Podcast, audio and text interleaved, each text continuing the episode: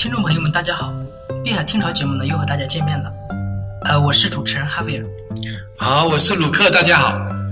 呃，鲁克老师，在上期节目中，您和天空币中国团队负责人 Tim 谈到了第三代互联网。那后面我在网上查了一下，第三代互联网都是以 IPv6 协议为基础的互联网，跟你们说的好像不是一回事儿。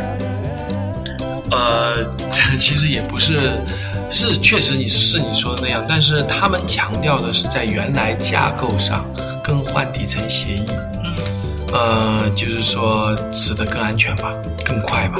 那实际上，呃，我要说的，或者是在密码朋克或者区块链圈的是第三代呢，是指去中心的网络。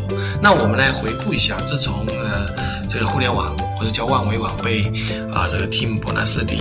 啊，发明以来，它进入两个阶段。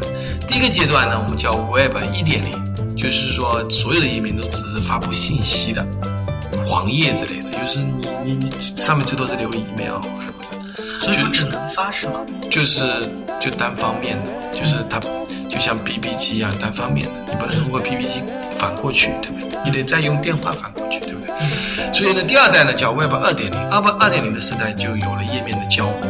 啊，所以说有人可以做博客了，有论坛，有这个社交媒体，啊，电子商务。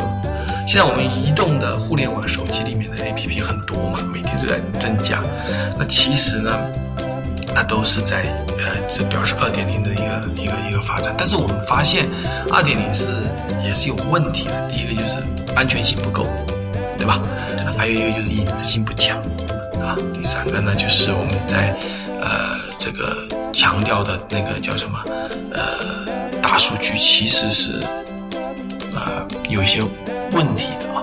那么很多人大咖都会说，我们要改新换代了，互联网要换下一代了。